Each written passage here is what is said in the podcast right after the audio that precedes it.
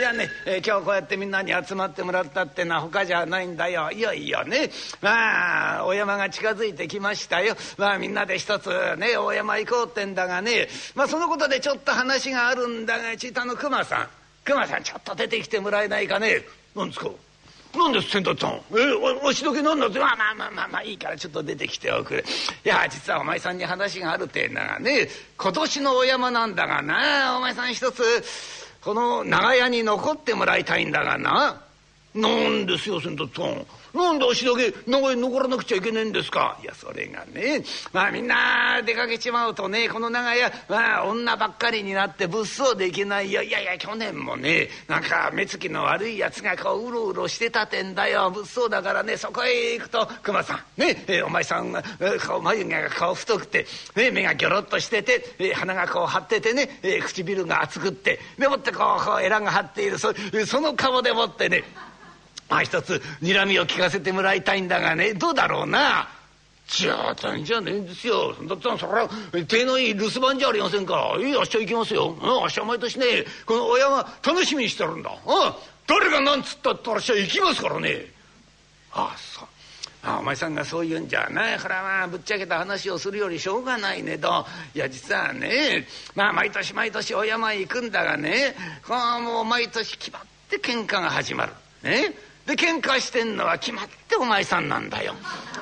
え相手変わらず、えー、主変わらずってやつだ、ね、えだからね、まあ、今年はね、まあ喧嘩のないお山にしたいと思って、まあ、それでね、まあ、一つお前さんに遠慮してもらおうと思うんだがね。何言ってんですか、そりゃね、そりゃあっしゃ喧嘩しましたよ。だけどあっしゃ一人で喧嘩してるわけじゃねえんじゃないですか。えー、相手がいる話じゃありませんか。分かりました分かりました、じゃああっしゃ喧嘩しませんよ、えー、今年はね絶対に喧嘩しませんから、喧嘩しなかったらいいんでしょ。いやそう言ってもお前さんするんだよ、ね、去年もそう言ってやったんだから、一昨年もそうなんだね。えお前さんそういうこと言ってもね、ちゃんとね喧嘩をする。冗談じゃありませんよ、しませんよ。絶対喧嘩しねえってそう言ってんだからいいじゃありませんか。文句あんのか、え文句あるやつがいたらでしょ、前へ出てこいよ。いやそれがいけないってんだお前さんは。どうしてそう喧嘩っ早いんだろうな。とにかくそんなこと言わねえで連れてってくださいよ先達さん。ええ足だけね留守番なんてひでえじゃありませんか。あっちゃったね、こらどうもな。どうしても生きた、どうしても生きてんで、え喧嘩しねえってつい言ってんじゃねえですかってんだよ。叩いたってダメなんだお前さん。お前さん去年もここ叩いたんだよ、ね、一昨年も叩いたろ。見てごらん、畳がへっこんでんだここだけ。うーん、やっちゃうねどうもね。じゃあどうだ、今年のお山が一つ決め式を作ろうじゃないか。いやこれは熊さんだけじゃないよ、みんなもそうだよね。えー、いいかい、うん、旅の途中でね腹を立てたものは二ぶっつ払うってことにしようね。うん、えー、でもって真っ先にこう手上げたものについちゃうから、曲げを落として坊主になると、こういう決めでどうだいね。熊さんお前構わないかい。えー、そうかそうか、うん、みんなもいいかい。よし分かったあった、じゃあいいかい、えー、今年のお山はね、えー、そういうことにするからね、なんてんでさ大変なことが決まりましてね。それはそうですよ、えー、あ当時の二分といったらこれ一両も半分でございますからね、二分ってのはね、えー、であの頃一部二種あったら所帯が持てたってんですからね、その時代の二部でございますから大金でございます。またこの坊主にするって、まあ今は坊主にするったって大したことはないんでございますが、当時は大変に髪の毛を大事にしたもんでございまして、髪は女の命なんてことを言いますが、まあ女だけじゃございません。男の方もこれ、えー、大事にした、えー、しかも男が曲げを落とすなんてのからメンツに関わります、えー、だからもう坊主になったっていうと大概のことは許してもらえたんです。うん、もうこれは勘弁できない、どうあったってこれだけは勘弁できないということで、まあ一つお願いをいたします。こいつもこうやって、まあ、頭丸めて、えー、謝ってるんでございますから、どうかこの坊主に頭に免じまして、えー、なんとかお許しをいただきたいんでございますが、しょうがないねどうもね、えー、そうやってまあ頭丸めたんだらね、まあ了見を改めたんだろう。じゃあ今回だけはね、えー、許すということにしましょうなんて、もう大概なことは坊主にすれば許された、うん、そんなぐらいでございますからね。ああ男が坊主にするなんてのは大変な話で、まあ、言ってみりゃたかが喧嘩の制裁にしちゃもう厳しすぎるような決めだったわけでございます。ああその効果がございましたが、ああお山の方は和気あいあいと無事に済みまして、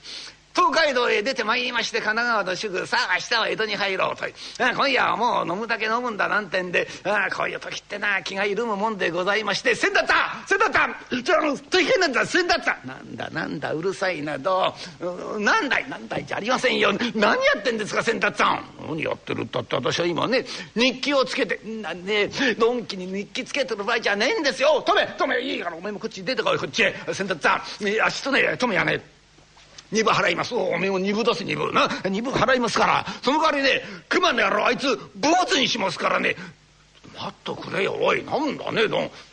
何かあったのかい、聞いてくださいよせんだっつぁん。えー、さっきですよ足と止めんだ二人ともってね湯に入ったん、うん、またここのね湯ってのはご存知だと思いますがね、これが狭いんだ、もう二人でいっぱいですよ、二人でもってこう入った。そうしたら熊の野郎ですよ、ベルンベルンに酔っ払って真っ赤な顔して入ってきましてね、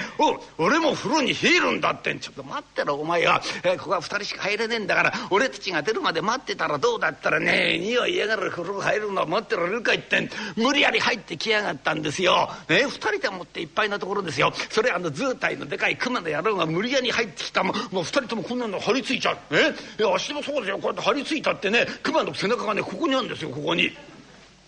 やそれだけだったらねまだ辛抱もできますよ。そうしたら熊の野郎がね湯船の中でブイッやったんですよ。えー、湯船の下の方からね熊の背中伝わってね、あぶくがブクブクブクブクブクブクブクブクって上がってきましてね、足の鼻ったきでもってパチーンと弾けたん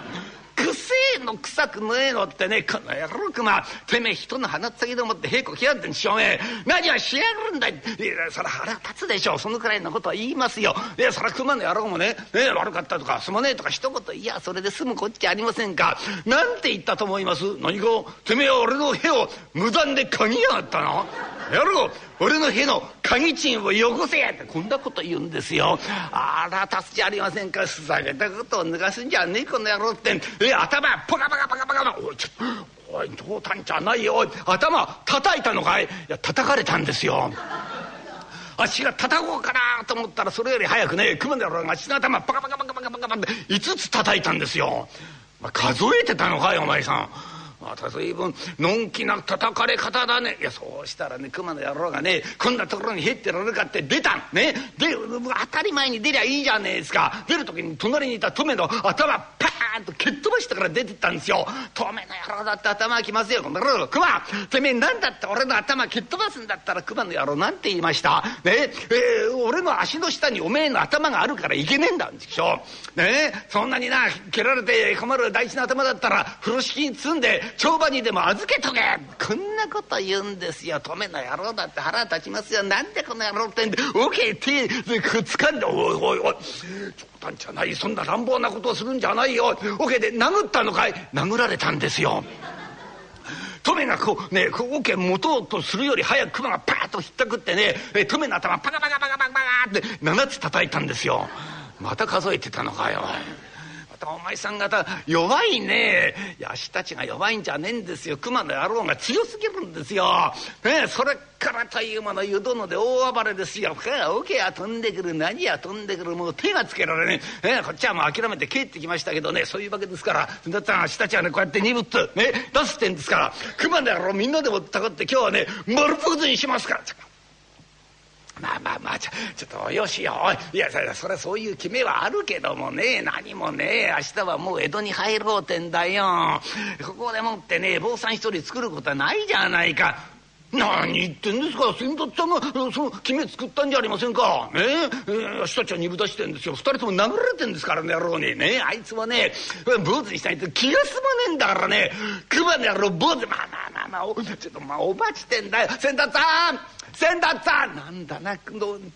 うなってんだまた喧嘩かい、やそうじゃねえんですよ、大広場でもってねもう料理の支度ができてんですから、せんだっつんがねもう座ってくれないっていうところ始まらねえんですからね、はいどこ来てもらいてんですけどもね、ああそうかそうか分かった分かった、じゃあすぐ行くからね、じゃあお前さん方ね、えー、じゃあ今の話は後でなんてんで、えー、さあこれから宴会始まる、まあまあまあせんだっつぁん、えー、どうもご苦労様でした、いやいやどうもどうもなんてんでやったり取ったりが始まる。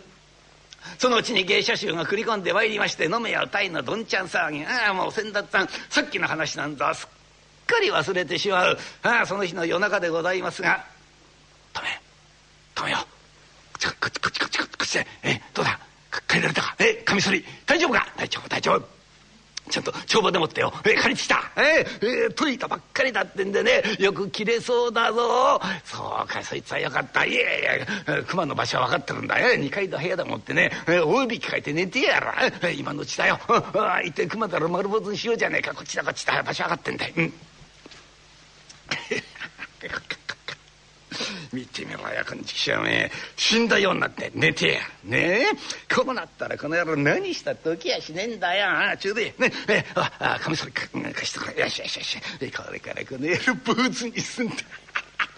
楽しみだけど、ええ、まず こ, この曲げ切ろうじゃないか、曲げをね、ええ、この曲げをこうやって引っ張って見てみろ、曲げ切っちゃった、みっともねえ格好になりやってた困ったなこれな、これに売っちゃっとくわけにいかねえか、ため、えー、この上げおめえにやるよ、いらねえそんなも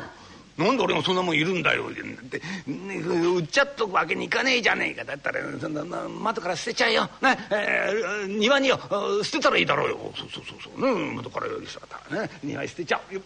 よいしょ、あっ、ああ、いけない、曲げがよ松の木、えー、枝に引っかかっちゃったよ、下手くそだなお前は、まあまあいいやんなことはどうだって、それこの野郎坊主にしようぜ、ねえー、だけどな、この髪するったってな、ちょっと湿らせないってえとね、体が仕事がやれなくちゃねえんだね、何かしちょうどいいものがあるよ、おい、熊のな枕元にとっくりが置いてやらん、いやし野郎だねこいつは、目が覚めたら飲もうと思って酒取ってあるんだよ、酒もな水も同じだ、一応な、えー、この酒口に含んでよプーってんで、えー、この野郎の髪湿らせてくれ、あ、そう、いい仕事だったな、うん、酒も水も同じだもんな、このとっくりでもって、うん、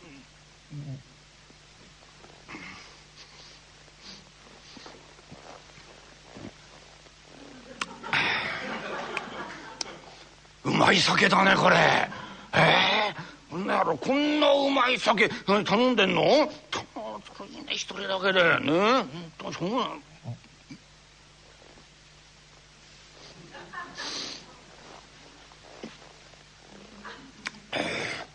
どうしても飲んじゃうねこれ、何をやってん、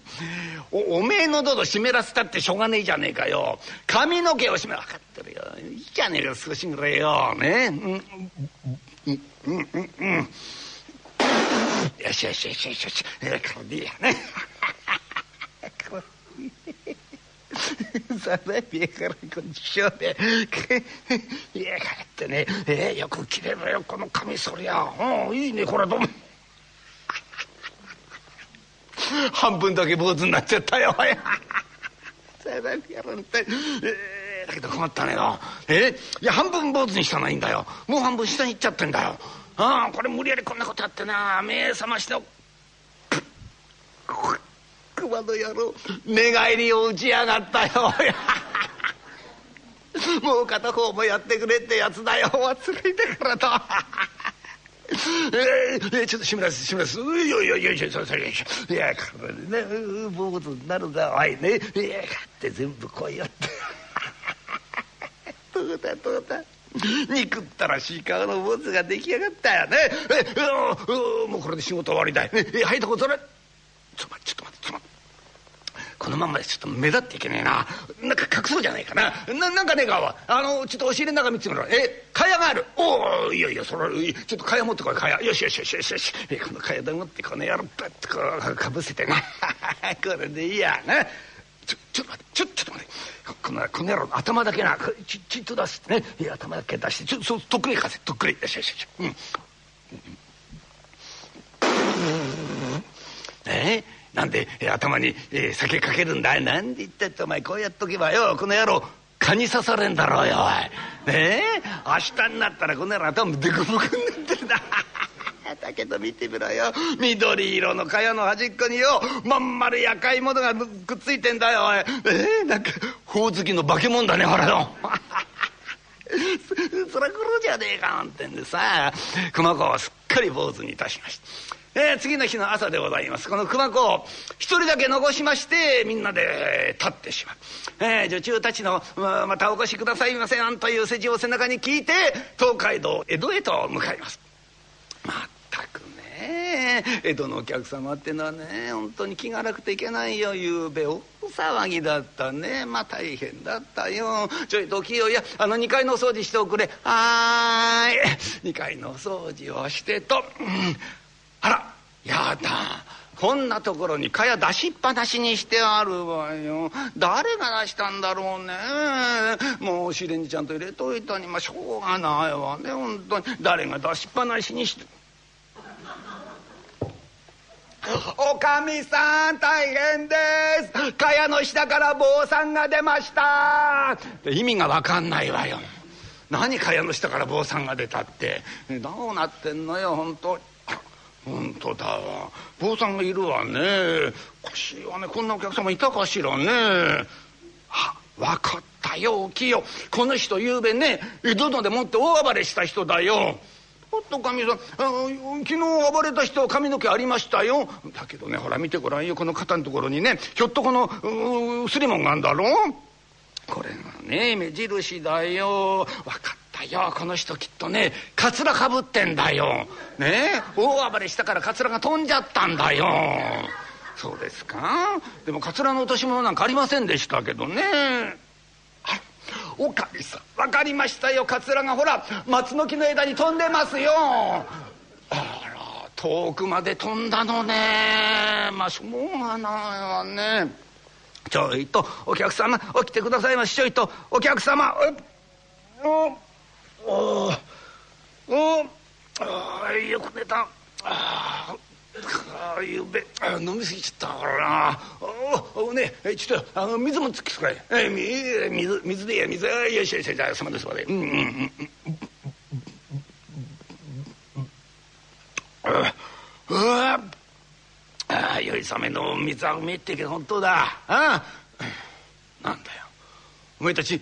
何俺のこと見て笑ってんだよ。え何さっぱりしましたね。いや言ってさっぱりするかお前、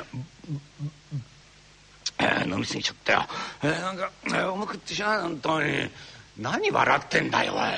えお坊さんねえねえってやんで、だから田舎者こんだよな。いいか、坊さんってのはな髪の毛のないやつのことを言うんだよお前。うん、言ってやんだよ。俺おめえ曲げが自慢だよ、ね、え町内こんだけの曲げ持ってるやつは癒しねえんだよ。見ろ見ろ俺の曲げを見ろ、俺の曲げ見ろってんだよ。何爆笑してんだ二人でもって。だうん言ってんだよこんだけの曲げって。あれあれあれおいここの頭誰の頭だ。え俺の俺えあおいおい俺夢を暴れなかった。え暴れたあそう、はあ、いや全然覚えてねえよ俺。はあそうかちくしょうおめえだからって何も本当にやることはねえじゃねえかよ。ちくしょうおめえじゃ何かおい今からみんな下でもって飯でも食いながらよ俺のこと笑ってんだろ。え立っちゃった立ったの。え俺一人残して坊主一人で連れて歩くのはみっともねえってんで置いてきやがったな。悔しいねえ。どんどんどんどん腹立ってきたんでしょうね。えおおちょっとよあのカゴ呼んでくれカゴ。お江戸まで通したい。いや酒手弾むからよなるべくな足の速いやつ頼んだ。それが飯やいや酒に合ばかり、えー、ちょっと持ってきてくれ。さあこれからカーッと酒煽りますってととにかくほっかむにいたしまして、えー、カゴに乗り込んで両方のタレを落としますってと、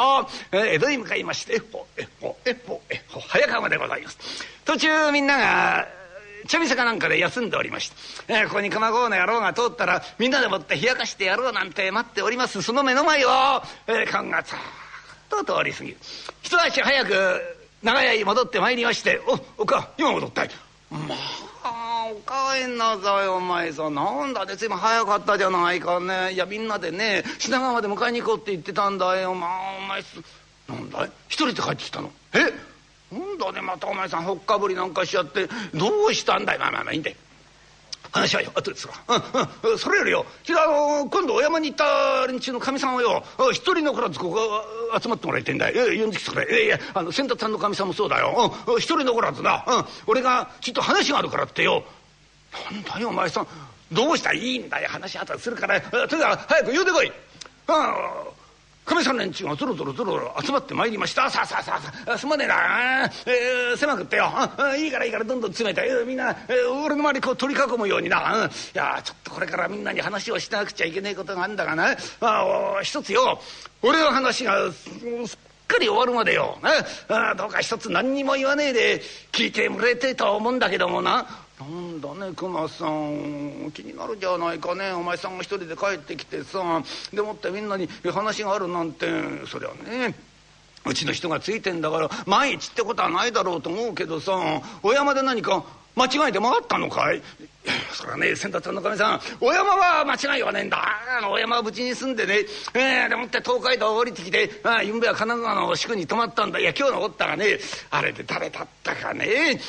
ー、せっかくここまで来たんだから金沢八景見学してこうじゃねえかなんてことを言い出したやつがいてね、いや俺反対したんだよ、そんなことは言わねえでよ、あうちでもってかみさん連中がみんな待ってるんだよ、首長くして待ってんだから一刻も早く顔見せてやった方がいいんじゃねえのかって、そう言ったんだけどね、えー、何を言ってやんで、一旦上戸に帰ってわらち脱いでみろい、えー、もううっこになって出てくることはできやしねえじゃねえか、ついでなんだから行こうじゃねえか、そうだそうだってんでみんなその気になってんだよ。うん、もう俺一人だけ帰ってくるわけにいかねえじゃねえか、しょうがねえから俺も一緒に行ったんだ。うんでもってね、あれで相模屋とかいうね、まあ船宿行って、まあ船を出してもらいてったらね、船頭がいい顔しねえんだよ。いやそれはやめた方がよろしゅうございます。いや天気はよろしゅうございますがね、えー、南の方からちょいと湿った風が吹いてきておりますから、こういう時は早手が来るかもしれませんからおやめになった方がよろしゅうございますよ。だってそんなこと聞いて行き下がるような連中じゃねえよ。何を言ってんだこっち江戸っ子だよ、ね、こんだけ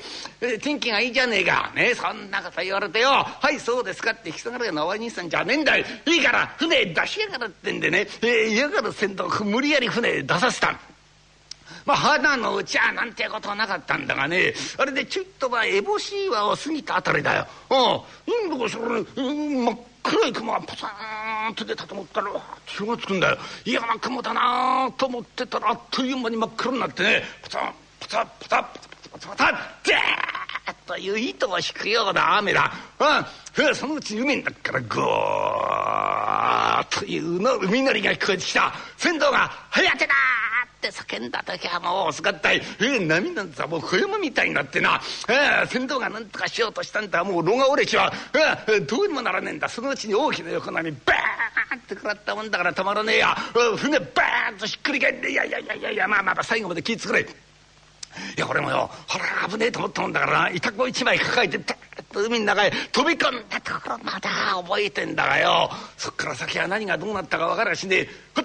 と目が覚めてみるってえと、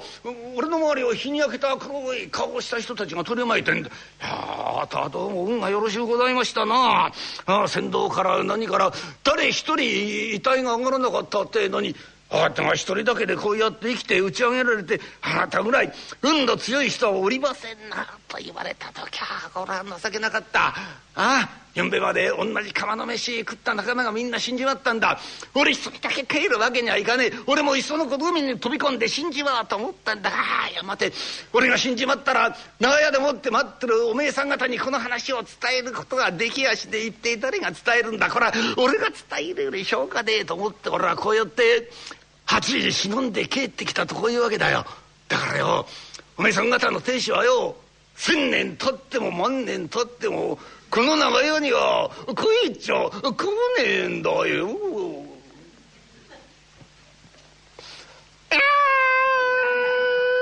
だから私は今度の山は嫌だっ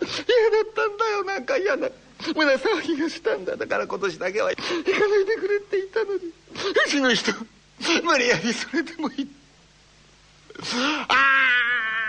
あ泣くんじゃないよおさきさん、いいの、泣くんじゃないっての。この話一体誰がしてると思ってんだい。熊さんだよ。お前さんね、熊さんが普段なんて言われてるか知ってんだろ。ほら熊ってんだよ。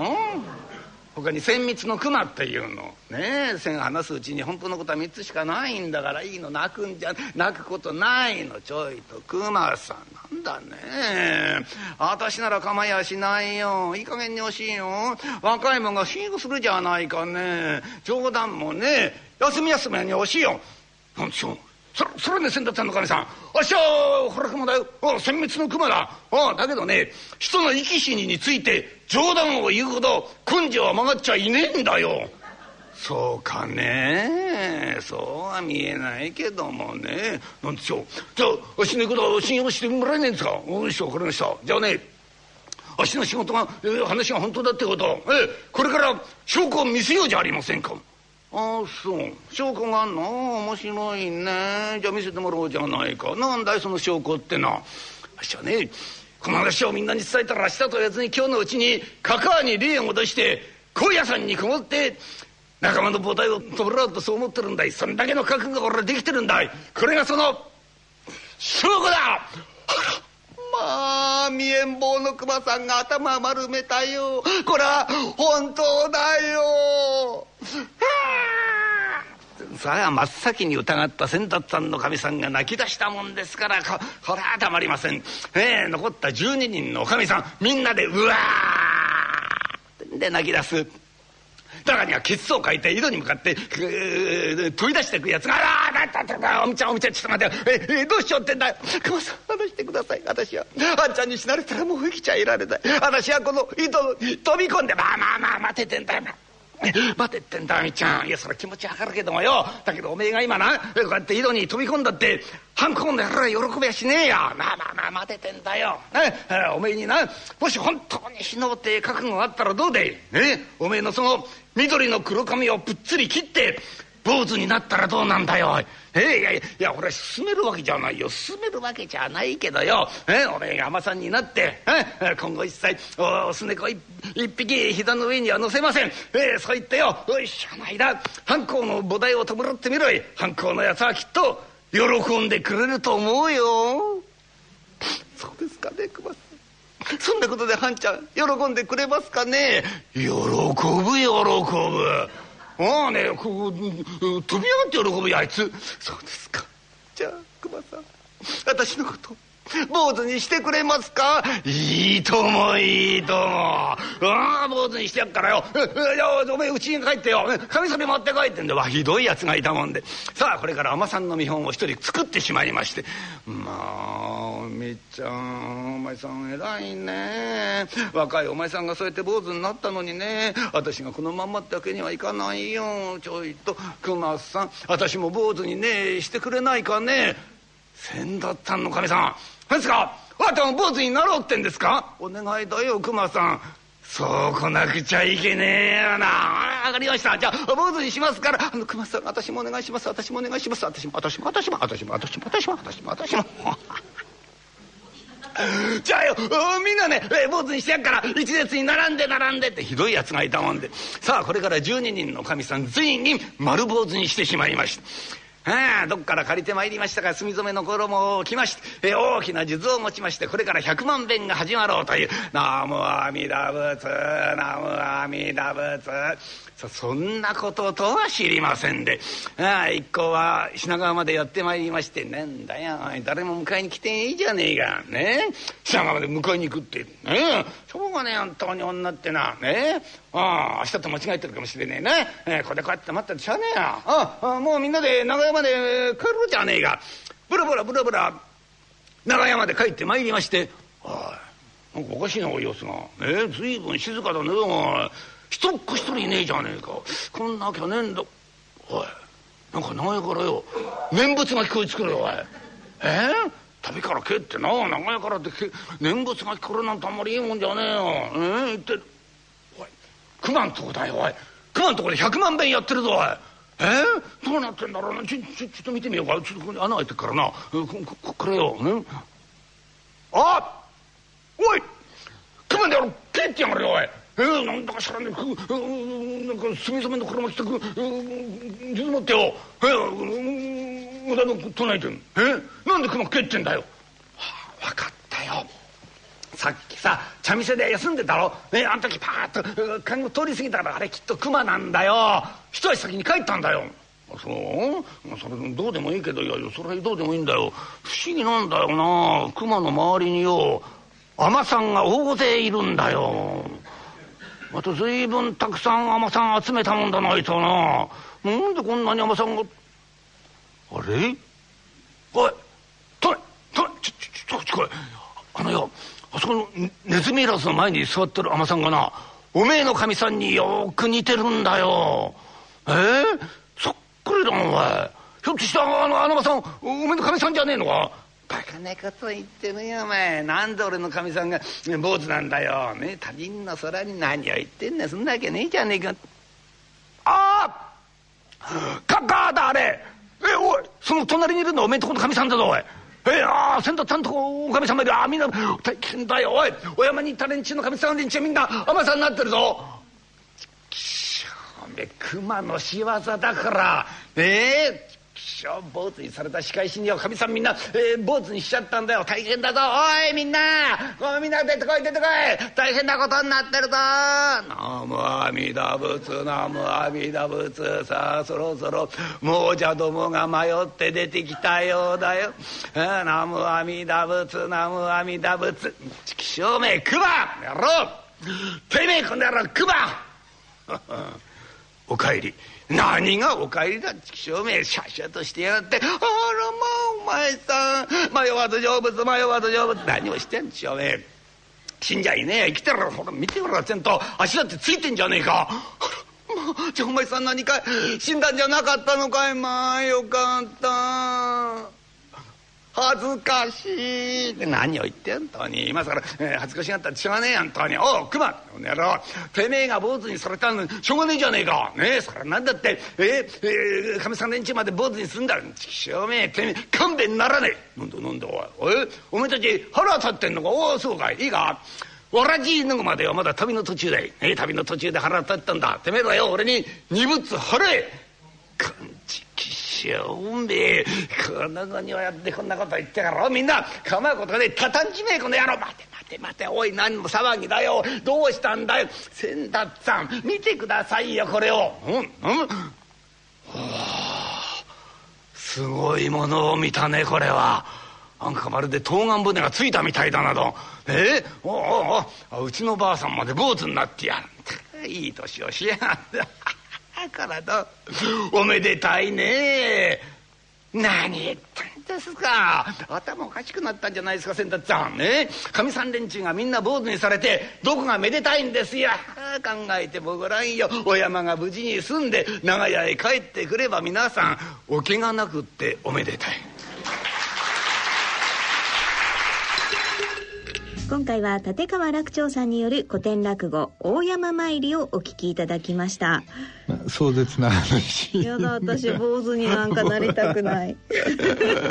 すよね、まあ、当時ね、今だって女性が坊主にするったら大変なことなのに、あのね江戸時代ですよ、髪が命と言われてたあの時代に女性が丸めようってんだから、これはねよほどの決心でしょうね。ですよ、だって伸びてくるまでにも相当時間がかかるじゃないですか、ね、そうさんねんぐらいはかかるかかりますよ、ね、まあこの後皆さんどうされたんだろうと想像するだに気の毒ですね。あちょっと熊さん毎日ほっかぶりしてね過ごしたんでしょうね。いや熊さんやってくれましたね、まあ、やってくれましたね。でもね こ, この工程をにみっかぐらいで、ね、さん、よんから歩いちゃうわけでしょ。それもすごいですよね。素晴らしいですよ。だって最後藤沢の宿に泊まってさ、明日は江戸だなんて言ってるって、うん、藤沢からか歩いて、そうか、かこれから藤沢まで一日で行けって言ってるようなもんでしょ。行ける？いや行けない行けない行けない行けないの、まあ、そあの辺りは宿場いっぱいあるからどこでも泊まれたんでしょうけどね、きっとね。だけどどんだけ昔の人は健脚だったかですね。本当ですよね。何本なんだろうね。だって一日だってねいちまんば歩きましょうなんでいちまん取ったら大変よ。そうですよね、はい、その測ってないけど、うん、測ってその測ってないけど、うん、あ今日結構歩いたななんてんでね、うんうん、どのくらいかなとってせいぜいろくせんとかななせんとか、なかなかいちまんなんていかないですよ、うん、ですよね。何万本なんだろうね。いやだから昔の人でも健康だったんですかね。ねえ、歩いてね、だって何するったって歩きじゃないですか。地下鉄もないですよね。タクシーもないし、ねえ、もう歩くしかないもんね、うんでもやっぱり歩くってのこれやっぱり最高の健康法ですよね。ああ、やっぱりそうなんですね、うん、やっぱりもう何言ったってあの内臓脂肪取れますからね、うん、ウォーキングだけでね、そんなジョギングなんかする必要全然ないのも歩くだけ、歩くったってそぞら歩きはダメだけどね、うん、もうテクテクテクテクちょっと早足で歩くぐらいの歩き方がやっぱり大事なんだけど、それでも、うん、ウォーキングだけで内臓脂肪を取れてメタボの予防になるし、メタボの予防になるってことは大体動脈硬化の予防になるってことだから、日本人の死亡原因のさんぶんのいちは、うんこれでもう OK ってことになっちゃうね。そうか、うん、いっぱい歩けば日本人のさんぶんのいちの死亡原因がなくなる、うん、だって動脈硬化で起きてくる病気が脳卒中と心筋梗塞、まあ、脳卒中ってね脳梗塞と脳出血と足したものですけど、だいたいこれだけで今日本にさんにんにひとりはこれで亡くなってますから、だいたい死亡原因のさんぶんのいちは、うん、歩けばもう予防できるってことになっちゃうでしょ。で認知症の最大の予防方法って動くことだもん、運動だもん、歩くので十分ですよ、うん、だからやっぱりもう普段何本ぐらい歩いてるかで、うん、どのくらいその認知症になったかってやると、まあ、明らかに歩いてる人の方はならない、ならない、そうそうそう、へーうん、歩くっていいんですね。なんかいいんですよ、たかが歩くだけどされどね、何がいいったってお金いらないもんですよね。だってスポーツジム行ってねお金払ってねあのなんかぐるぐるぐるぐる回る板の上をね一生懸命歩いて、ね、走る走る走ったあれお金使ってね、だってあれ景色変わんないじゃんずっとやってたって、歩いてればね景色変わるしね、よくあの景色変わらないところでずっとねやってられるなと思ってね。そうですよねだからあの東京にいるとね難しいかもしれないけど、ちょっと地方に行ってでうんうん、どうかあの観光しましょうとかちょっと見ましょうとか、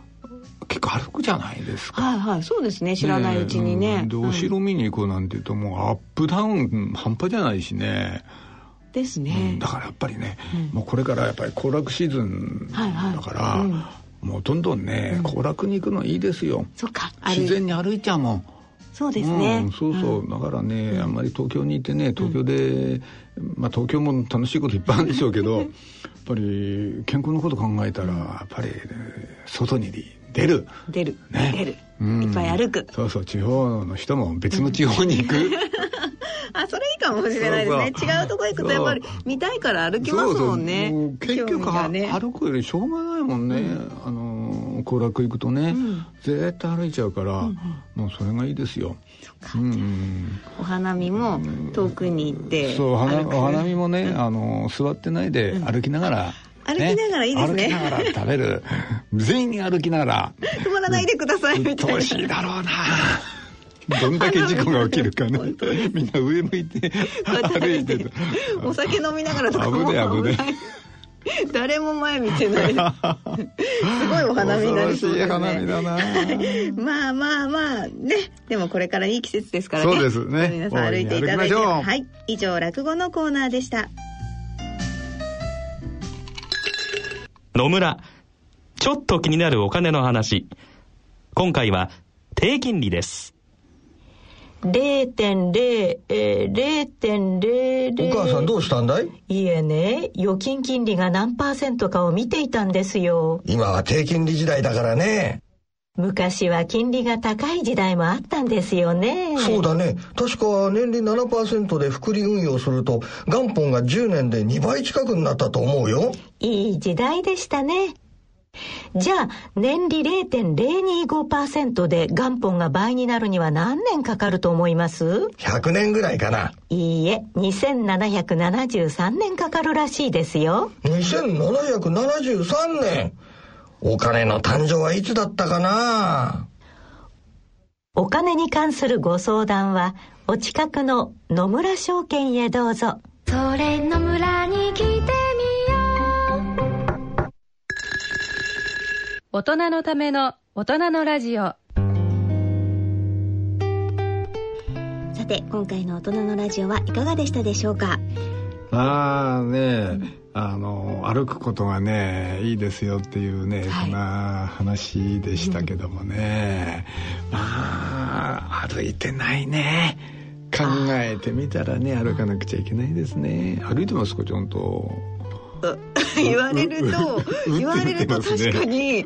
確かに家から駅まで、そして駅からその会社までとか、そんなもんでしょ。そんなもんしか歩いてないですね。そうなんですよ。だから歩こうと思って何か特別なことしないとなかなか歩かないよね。そうですね、今の時代ね、うん、ね、歩けないですよね。歩けない、うんうん、大変だ。そうもう皆さんも考えた方がいいですよ。本当ですね。ねえ、毎日お参りしてるわけにいかないからね。そうですね。なんとか歩く方法ね。考えましょう皆さんで。ちょっと私も考えよう。はい。えー、さてじゃあこれも歩いて聞きに来ていただいたらいいですかね。そうですね。これはね、そうそうあの会場が清井町の落語会のお話ですから。はい、そうですね。あの四ツ谷から来るのと赤坂から来るのと両方アプローチがあるんですけど、四谷からだと平坦な距離で平坦な道です。赤坂からだと上りです、うん、だからあの足に自信のある方、歩きたい